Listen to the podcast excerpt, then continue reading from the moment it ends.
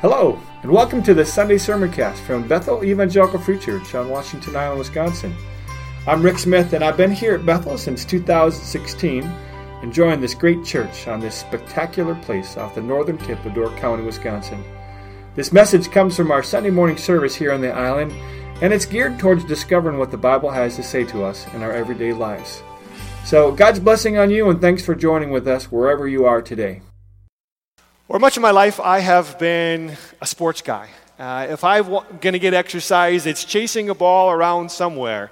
Uh, in my early days, I played a little bit of baseball, but a lot of soccer and some football. And in my later years, it's been a lot of racquetball, some tennis before that. And, and all of these sports, they require understanding some of the rules that are involved with it. And, and being taught those rules is good, but it's also under, good to have a coach who teaches you not just how the, the, the game is played, but how to play it right. We call them coaches. And I've all, had all kinds of different coaches in my day. Uh, my soccer playing days were the, the most prominent in my life. I played all the way through high school and played at our high school team and, and even a little bit into college. And, and yet, my college coaches or my soccer coaches were not the best ones I had because as I grew up in the 1970s, soccer really was just starting to take hold in the Chicagoland area, and most people knew nothing about it. And so when you had coaches, they knew just a little bit more about the game than we did. Uh, they knew the rules, certainly, but the best ways to play them, they didn't know. Uh, the guys who really wanted to learn played for some of the ethnic clubs, like this, the, uh, the Polish clubs or the Italian clubs, where these guys had played and understood the game in other places. Well, that was not the teams I played on. Uh, at my high school, the guys who were soccer coaches were not hired to be soccer coaches at that school. They were hired for something different, and they said, We need a soccer coach. Who'll do it? I don't know, I guess I could do it. And uh, that's the level of soccer coaches we had. Uh, but my football coaches, these were guys who knew the game. And they taught, and they'd been experienced around it. They'd played, and, and uh, they taught you the game. And they, they got into your face. And sometimes uh, they got in it pretty aggressively, but they showed us the ways to do how to block and how to try and tackle and, and, and then there was the playbook you had a playbook if you were an offensive guy particularly this is what you need to do if you were a defensive guy you had to know where you were and, and if you were out of place they would yell at you to get in place and you took that because they were the ones who knew about this that's what a coach does he puts you in a position to do well a legendary coach tom landry this is what he defined coaching as he defined it as making men do what they don't want to do so that they can become what they want to be. I'll say that again. Now, coaching is making men do what they don't want to do so that they can become what they want to be. And I think at some level, uh, this, is, this is really part of what church direction is that we try and help people to move along in their Christian life, and sometimes we need coaching. We need those who have gone down the road and can tell us and help us figure out how it's happened. And one of the beautiful things is we have been given all kinds of coaches in the form of the New Testament and the letters. We have this teaching that describes this is how we do it because as church leaders go through the beginnings and the development of the church, uh, sometimes confusion happens about what we really believe. Uh, theological problems develop, or sometimes conflicts arise, or there's uh, tricky circumstances. And, and the leader's heart is to help the community through this situation, to pastor them, to help them get through it. And sometimes it's to say, there's a problem, and you're wrong, and this needs to be corrected. Sometimes to say, hey, you're doing great. And when we look at some of the letters, we, uh, we, they start off with this. Oh, I, I, I, thank God whenever I think of you because of the, your faith. It's being reported all over the place. And there's that encouraging thing that they do. But then there's the correction that happens. And, and that's, that's what a coach does to put you in the place that you can be the best that you can be. And now our coaches, they follow a line. Uh, if you, uh, they talk a little bit about in the NFL, the, the, the coaching lines that, that, Bill Walsh back in the 70s and 80s, he, he had coached and there was coaches underneath him and they went on to coach in different places and, and uh, they were influenced by him or Mike Holmgren or several of the other ones. They, they studied under one guy and were able to bring that through. Well, uh, the, lo- the line of our coaches, it starts in Jesus. And Jesus spent time coaching 12 guys, telling them what the kingdom of God was all about and what was important about it. And, and then that passed on and got through. And we see some of the prominent ones happen down the line. Peter becomes one of the, the, the great leaders in the church. And, and as we've just looked through uh, the book of Acts, we've seen how this progress goes. Jesus started out in Acts chapter 1, and he gave, he gave his team their marching orders. You will be my witnesses in Jerusalem, Judea, and to the Samaria and the ends of the earth. You're going to be my witnesses. You're going to tell people about me.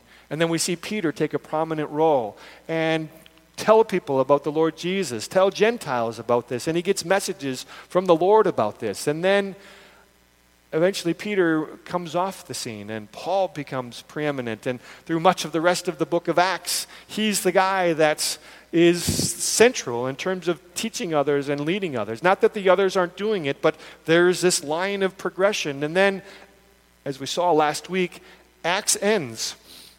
And it just kind of ends.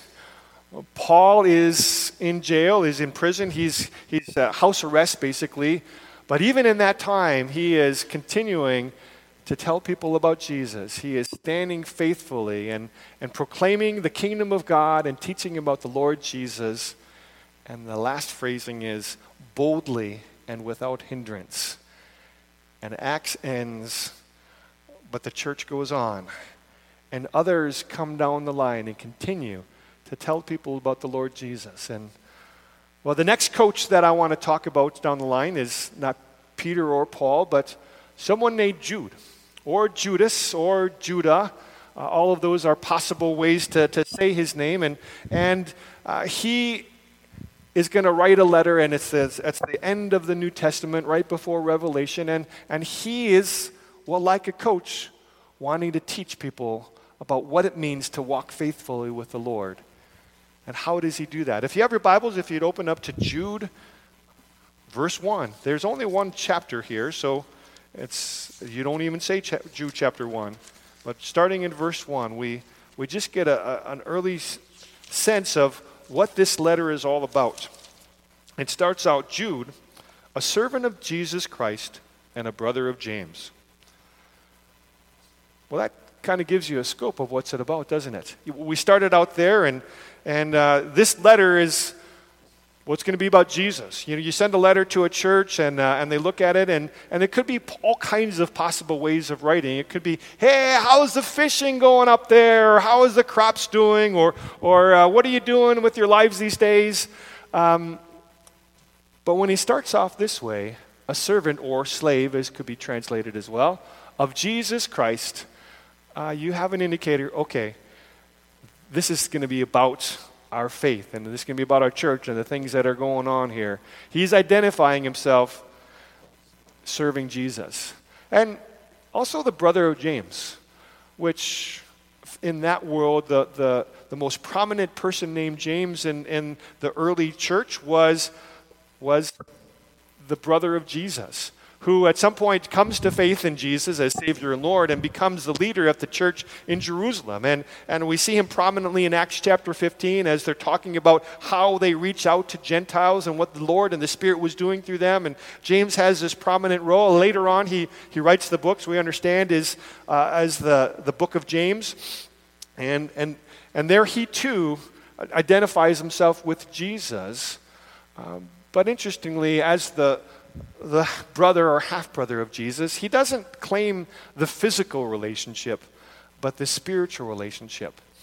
And Jude, so if you do the math, if, if Jude is James' brother and James is Jesus' brother, all right, so uh, therefore, Jude is also the half brother of Jesus.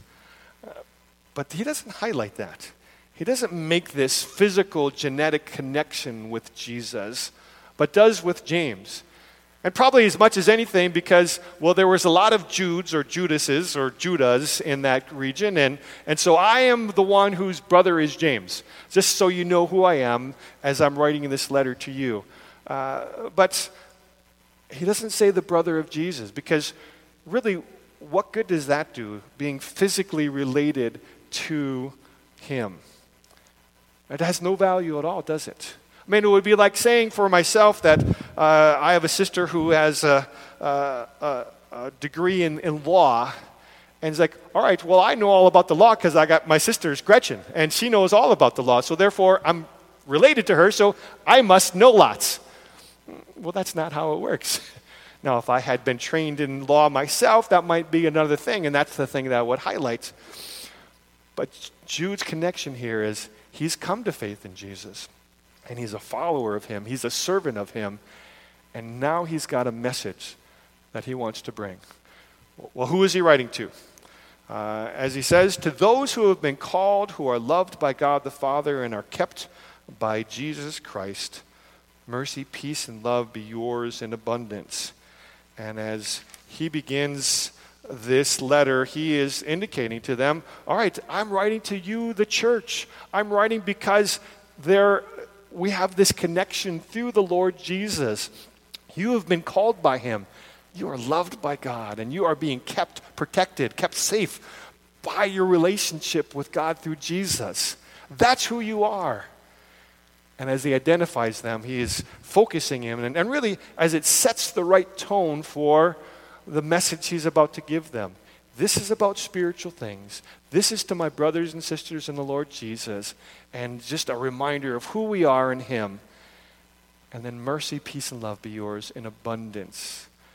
Uh, may God bless you, is what he says there. That's a fairly traditional way of, of starting letters within that culture, and, and so ends with there. And then begins with what he wants to talk about.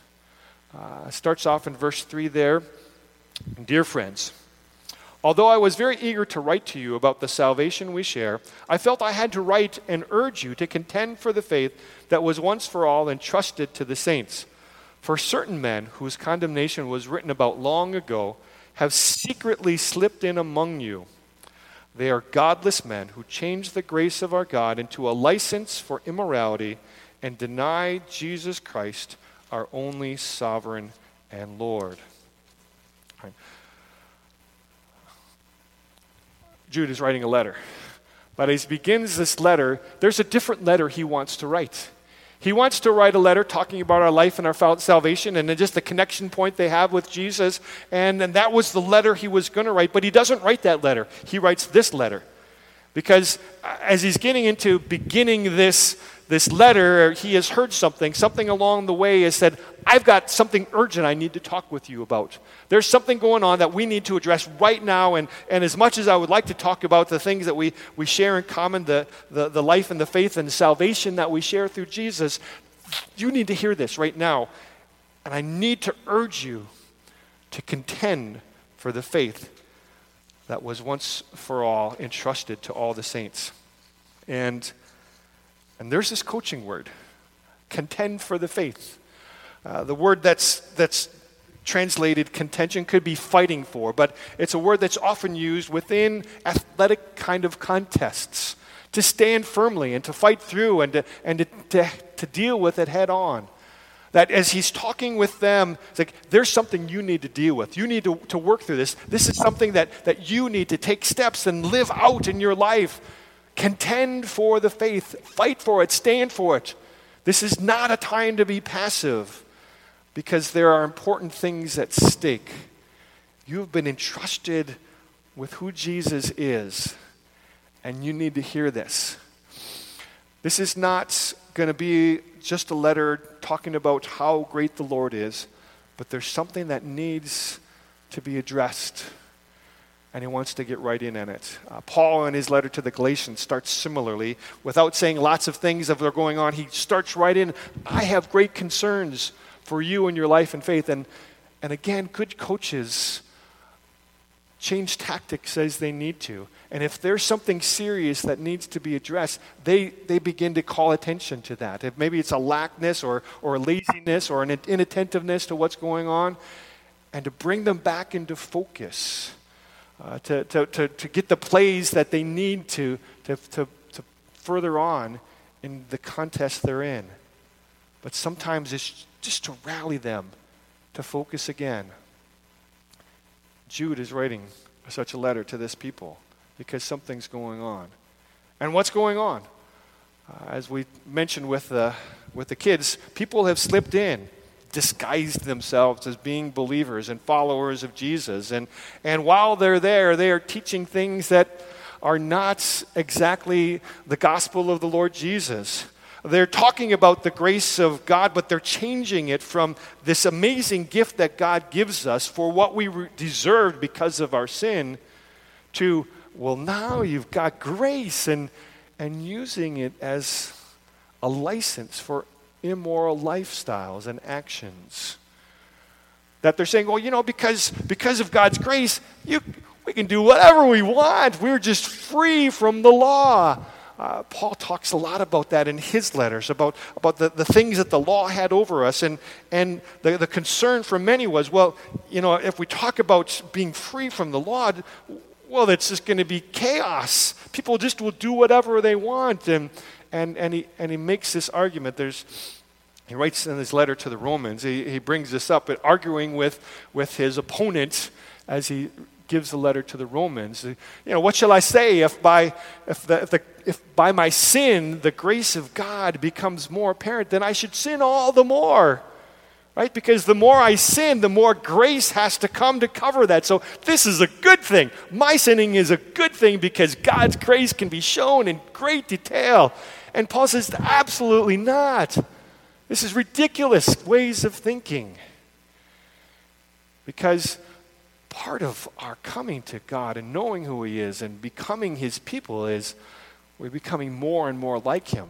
That the transformation that's happening in our life through the Holy Spirit is making a difference and it has ethical changes in our life.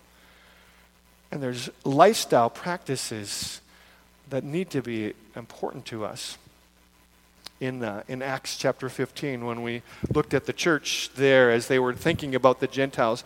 Uh, James and the others, they have some particular instructions for the Gentiles as they live their faith out. Uh, that they didn't need to go through the practices of Judaism, particularly circumcision, but there was things that they said, this, these things you still must do. You must abstain from sexual immorality, and, and you must not eat food that was strangled or, or uh, with blood in it. Uh, because this is detestable to us, your brothers. But uh, this lifestyle thing of sexual immorality was, was a prominent thing, and, and not living that way was important. These are issues in those early days in the Roman Empire, in Greek culture as well, uh, of not living sexually ethical ways. That the, the standards of, of a man and a woman being uh, the relationship within which love in, is expressed and, and shown, that this must maintain and stay. Uh, culture in, that they found themselves in, it was whatever goes. And as we think through uh, this first part of their issues, and so the two issues that Jude brings up one is this idea of, of license, licentiousness or practicing immorality because, oh, God's got my grace, uh, is to, to, live faithfully. And, and uh, things, uh, I mentioned sexual immorality, but it, it, it's other things as well. It's, it's, um, it's gluttony, it is, it is uh, drunkenness, it is all kinds of things that, that put you out of control. And um, displays of angers. Uh, several lists within the, the New Testament talk about the things that, that are examples of those who are not following God. Displays of anger, dissensions, and, and those kind of things. And this, this kind of lifestyle is not okay. And you need to contend. You need to fight and stand for this. And the second is they deny the Lord Jesus Christ uh, as our only sovereign and Lord theological issues lifestyle and theology. Uh, this last week, you allowed me and enabled me to go to the, the Free Church Theology Conference, and I thank you for that. It was uh, just a, a, tremendous time of, of listening to some of uh, our speakers within the, uh, several different organizations, the Trinity Seminary, but also some other seminaries that they brought in, as well as our, our Free Church presidents and, uh, and the guy who is head of the, the theology part of, of the, the denomination and uh, just a great opportunity. But one of the, the, the, things they were trying to do in this particular conference is uh, about a year and a half ago, uh, they, they went through a time of, of uh, a survey, surveying the pastors within the Free Church and asking them what their thoughts and beliefs are, were on, on particular theological topics. And, and uh, the results of that, those came out uh, in December of, of 2018. And uh, I said, you know, what we found here, we got a great response rate in, of those coming back with this, but there are some outliers. That was the word they used oftentimes. Outliers, meaning some who are, are drifting or straying a little bit in terms of their, their theology on particular issues. And, and so the, the purpose of this conference was to look at some major topics in theology. And so we had the doctrine of God, and we had the doctrine of Scripture, and we had the doctrine of Christ and salvation, and, and the doctrine of hell, and a couple others along the way to, to refocus and, and orient ourselves to what does the Scriptures say for us to do and to live about this.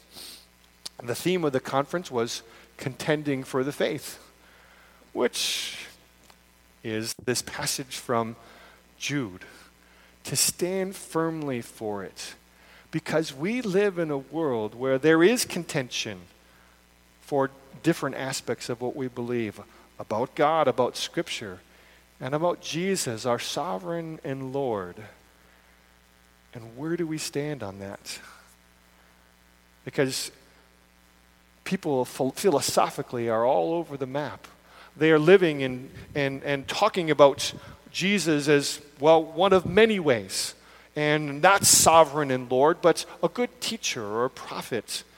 And if we allow some of those things to creep within us, then, as Jude is addressing, there's concerns because it leads people away from fully understanding who God is, what Jesus has done, and what place He has in our life. Uh, N.T. writes, uh, writes about this in, um, in terms of contemporary connection.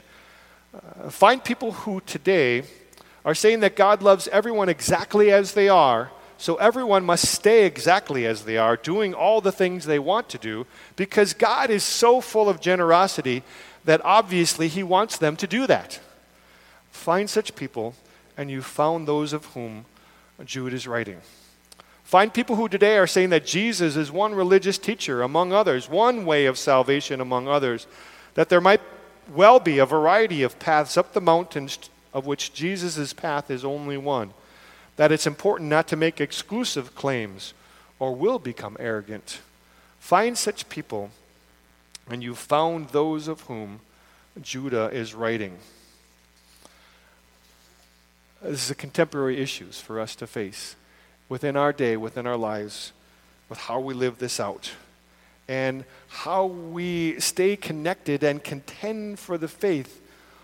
Well, that's what this coach Judah wants us to, to focus on again. That we might see in our own midst and be able to evaluate what's going on in our own community, our own life, particularly within our faith community. In 1995, I was youth pastor down in Milwaukee, and, and I was asked by the district in Wisconsin to lead a group of students to New York City on a summer missions project or summer, summer ministry project. Uh, the, we had 19 students and five adults. Uh, we, we took off in vans from Milwaukee and headed to New York City, and, and uh, had a variety of responses. We're staying down in Manhattan, working with a, a church called the Lamb Center, and and uh, working with homeless and doing some work projects and some cleanup projects and feeding homeless. And they had a, a podiatrist there, and they did some work helping with him because it's one of the big things for uh, for the homeless is, is their feet. And uh, I had all kinds of different students there. One of them in particular was passionate about the Lord. Uh, he was a senior. He had a full ride scholarship at a prominent uh, Christian school, and, and uh, he just was sharp. And, and where all, most the students, the other students, they wanted to just do the work project. He's like, I want to go on the streets and evangelize. I want to talk with people about Jesus. And, uh, and so we found some ways to structure that in for him to do that. He just was so on fire. And we come to the end of the week, and, and uh, oftentimes at these, at these kind of uh, events, we take some time and just talk about what, what did the Lord teach you during this, this week that we've been here. Oftentimes is some of the most powerful times is as students share with one another what God was teaching them or, or, or what just blew them away and, and help them reveal things about themselves and their faith. And, and we're going around and we get to this, this sharp young man and, and he, uh, he uh, is just overcome. I, I, I can't even say anything right now.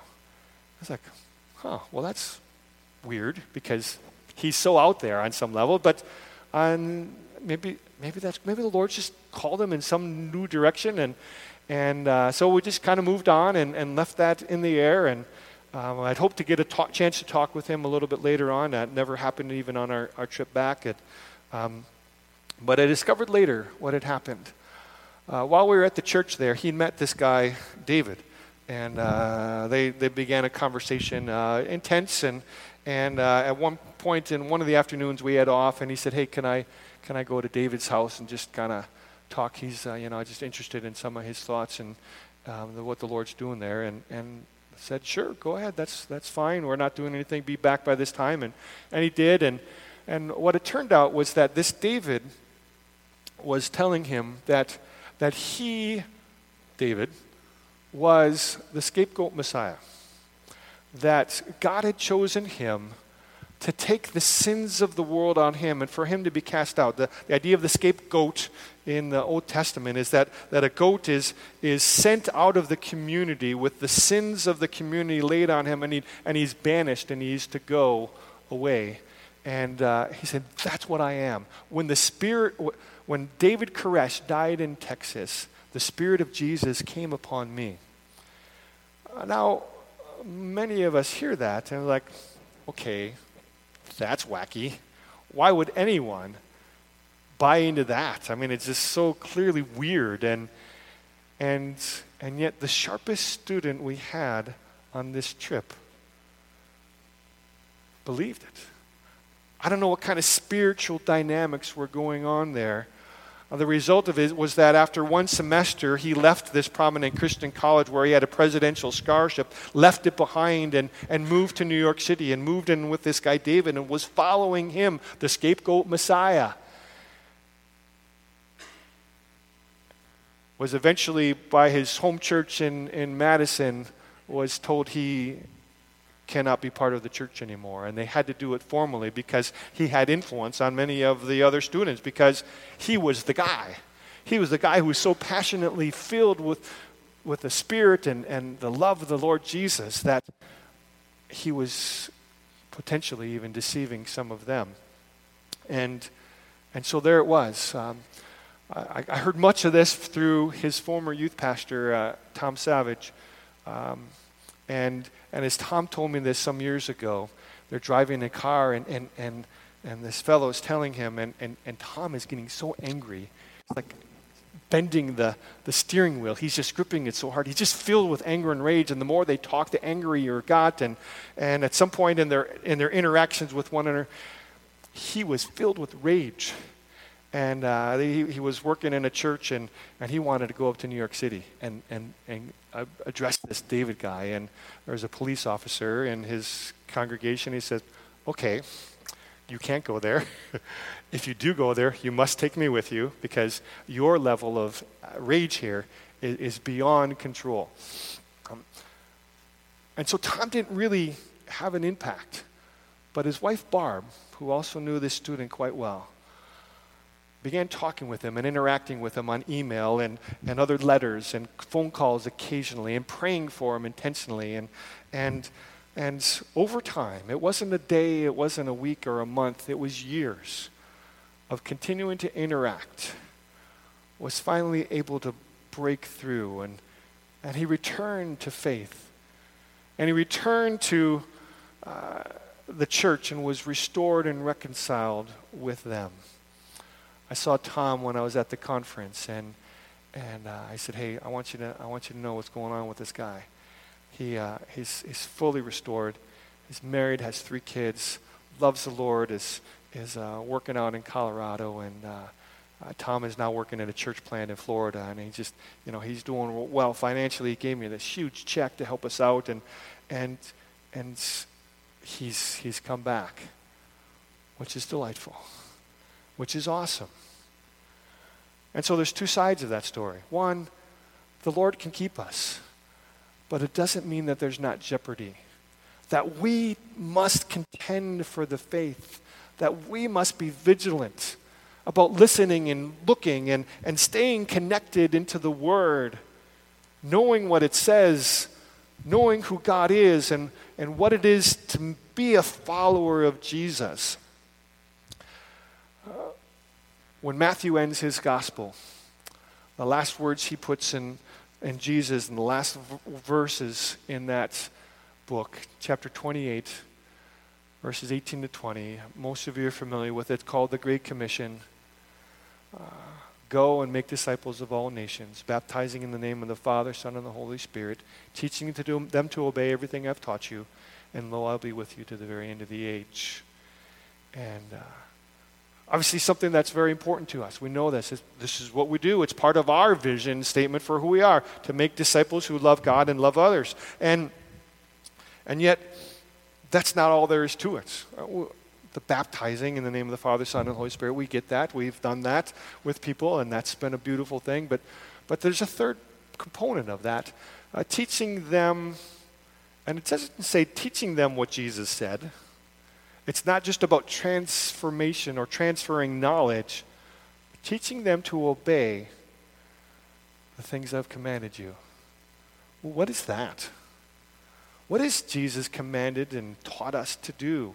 And what does it mean to obey and to live in accordance with that? Because that is the essence of what this ongoing process of maturing in God is all about. Well, how would you answer that? What has Jesus taught you to obey, and how are you doing with that? What are you doing with that? Well, I want to give you an assignment this week. I want you to, to look through the Gospels and find five, just five, five things that Jesus teaches about living this life. You can call them commands or rules but what are five things you can do one a day, Monday to Friday, and write them down? And as you write them down, how are you living in accordance with it is, is something I want you to ask yourself. But as you write them down, here's what else you'd like you to do. I'd like you to give me your list. Uh, between Saturday night and Sunday, I think we'll, we'll find a whole variety of things because Jesus says a lot of things. Uh, said more than even the Gospels contain, John says, but nevertheless, there's lots in there. So, what does it mean to live and obey the commands of Christ? Uh, would you do that? And then I, give them to me next Saturday or Sunday.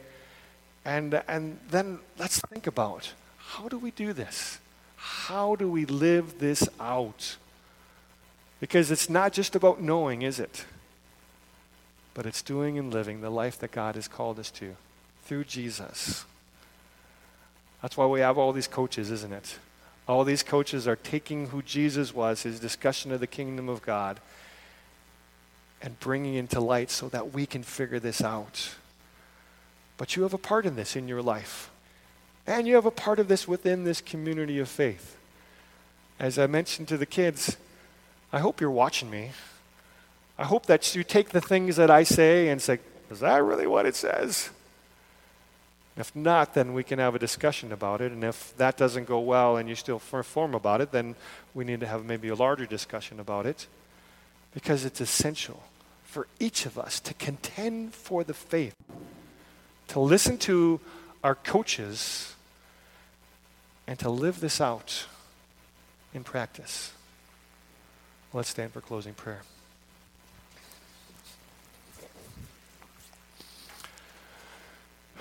Father, this day we, we come before you and are asking that you will continue to reveal yourself to us. You love us. You've entrusted us with this gospel. Jesus is keeping us, as the word says. But it doesn't mean that we're just coasting through this life. We need to contend. We need to fight for this faith because there are those who would lead us and guide us in, in other ways and other paths, denying our Lord and sovereign Jesus, encouraging us to live for ourselves instead of for you. Uh, Lord, help us to see you and to be faithful to walk with you and to live out what's on your heart as we no longer conform ourselves to the pattern of this world, but be transformed by the renewing of your mind, of our mind, and then know and be able to test and approve your will. We need your help for this. Spirit, move us, guide us, direct us. In Jesus' name, amen. God bless you this day.